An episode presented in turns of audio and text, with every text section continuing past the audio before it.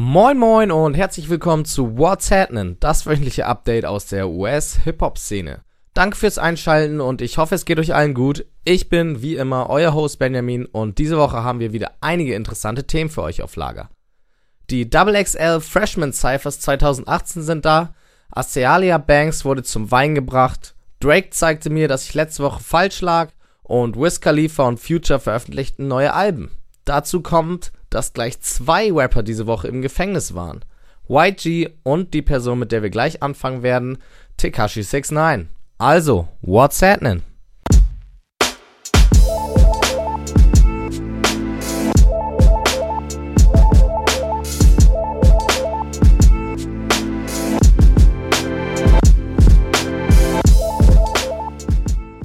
Bei dem ganzen Trollen und Beefen musste es ja früher oder später soweit kommen.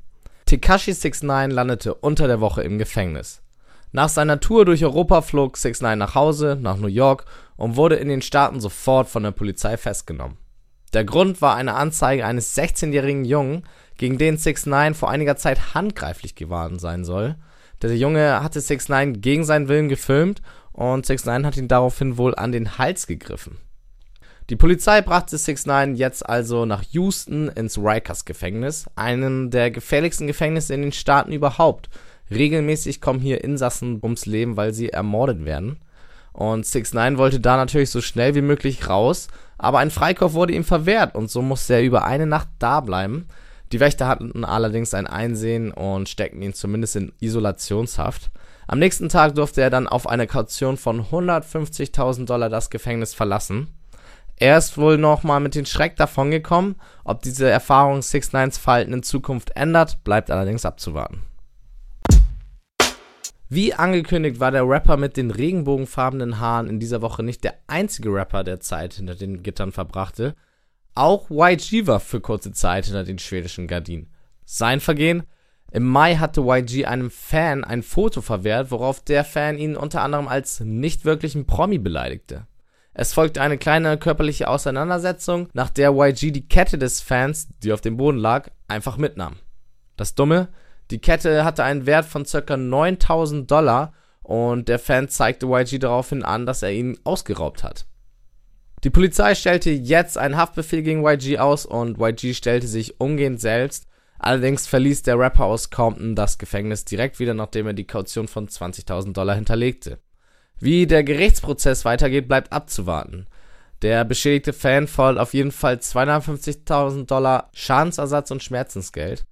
Ob die ganze Aktion Auswirkungen auf das Release von YGs neuem Album Stay Dangerous hat, wissen wir auch noch nicht. Die vor allem in Amerika heiß erwartete Platte soll am 3. August erscheinen. Über die XXL Freshman List von 2018 hatte ich bereits vor drei Wochen berichtet. Auch meinte ich damals, dass über die nächsten Wochen Interviews, Freestyles und Cyphers von den Freshmen veröffentlicht werden. Die Cyphers bildeten jetzt den Abschluss dieser Reihe und zu jedem der neuen Künstler findet ihr jetzt die entsprechenden Videos. Zu allen außer Trippy Wet. Der zog es nämlich vor, nicht an den Cyphers teilzunehmen, weil der Beat sowieso Trash gewesen wäre, laut ihm, und er einfach nur seinen Freestyle machen wollte. Naja. Die anderen acht nutzten aber ihre Chance. Jit und Schemes eröffneten die Runde, Stefflon Don, YBN Namir und Wifey's Funeral zogen nach und Lil Punk, Blockboy JB und Smokepad schlossen das Ganze ab. Rap-technisch waren wohl die erstgenannten am besten, aber auch Wifey's Funeral überzeugte mich. Ich habe euch mal die Links zu den Cyphers in den Kommentaren verlinkt. Guckt euch allerdings auch die Freestyles an. Vor allem wieder Jit hier und Trippy Wet konnten mich überzeugen. Allgemein lässt sich hieran auch gut sehen, wohin Hip-Hop bzw. Rap sich heutzutage entwickelt. Viel Wert auf Lyrik wird bei den meisten nicht mehr gelegt. Ob das jetzt etwas Positives oder Negatives ist, muss allerdings jeder für sich selbst entscheiden. Ab und an gebe ich euch ja Tipps an die Hand für Netflix-Sendungen oder ähnliches. Auch diese Woche habe ich wieder eine Empfehlung für euch parat. Die US-Impro- und Sketch-Serie Wild Out. In Wild Out treffen zwei Teams aufeinander, die sich mit Hilfe von Reimen in verschiedenen Spielen gegenseitig dissen. Da äußerst talentierte Comedians und auch ehemalige Rapper dabei sind, sind die Punchlines oft richtig witzig und allgemein die Spielformate echt cool. Bei jeder Sendung ist auch immer ein Gast am Start. Beispielsweise waren schon Lil Yachty, Travis Scott oder Vic Mensa dabei. Besonders Rick Mansers Auftritt ist geil und den habe ich euch gleich mal unten in den Kommentaren verlinkt. Auf YouTube könnt ihr euch dann die Highlights aus den anderen Folgen angucken und wie gesagt, reinschauen lohnt sich wirklich. Übrigens gibt es auch einen Anlass, warum ich euch von der Show erzähle. Momentan wird die zwölfte Staffel gedreht, die dann 2019 ausgestrahlt werden soll. Und bei den Tapings war Acelia Banks, ich habe echt Probleme mit dem Namen, Acelia Banks am Start. Die online für ihre kontroversen Ansichten bekannte Rapperin trat in einer der Diss-Runden an. Allerdings waren die Witze gegen sie so hart, dass sie anfangen musste zu weinen. Sie verkündete jetzt sogar, dass sie ihr nächstes Album wegen diesem Zwischenfall verschieben werde. Oha. Battle Rap ist anscheinend nicht für jedermann. Letzte Woche haben wir über Drakes neues Album Scorpion geredet und ich meinte, dass das Album keine wirklichen Hits hat. Das muss ich nach dieser Woche wohl zurücknehmen, denn durch eine Internet-Challenge ging der Song In My Feelings viral und Menschen auf der ganzen Welt fragten eine gewisse Kiki nach ihrer Liebe. Dazu tanzen die Menschen und auch viele Promis, wie beispielsweise Will Smith, dann den In My Feelings Tanz. Mittlerweile ist der Song dadurch überall zu hören und auf Platz 1 der US Billboard Charts sogar. Tja, durch dieses Internet ist halt alles möglich. Dass Songs durch Internet Challenge erfolgreich werden, ist übrigens nicht neu. Wer erinnert sich nicht an den Harlem Shake? Und auch Ray Strammet hätten ohne die Mannequin Challenge ihres Songs Black Beatles wohl nie Platz 1 der Charts erreicht. Ein weiteres aktuelles Beispiel, das ich persönlich ganz lustig finde, ist die Zoom Challenge zu Lil Yachty's Song Mickey. Ich habe euch dazu mal die beiden Challenges in den Kommentaren verlinkt. In den letzten Wochen habe ich neue Alben-Releases ein wenig vernachlässigt, aber damit soll jetzt wieder Schluss sein. Zwei Alben möchte ich diese Woche erwähnen. Zuerst releaste Wiz Khalifa am Freitag sein bereits siebtes Studioalbum Rolling Papers 2 oder Rolling Papers 2 der Nachfolger seines 2011 veröffentlichten Major-Debütalbums Rolling Papers. Damals ging das Album auf Platz 2 der Charts und gilt als sehr gutes Album mit vielen Hits. An diesen Erfolg konnte Khalifa seither nicht mehr anknüpfen, vielleicht ja jetzt mit dem zweiten Rolling Papers Teil. Zumindest orientierte er sich an der zuletzt bewährten Formel, je mehr Songs, desto besser. 25 Songs findet ihr auf dem Album und auch viele Feature-Gäste wie Gucci Mane, Ty Dolla Sign, Sway Lee und Snoop Dogg.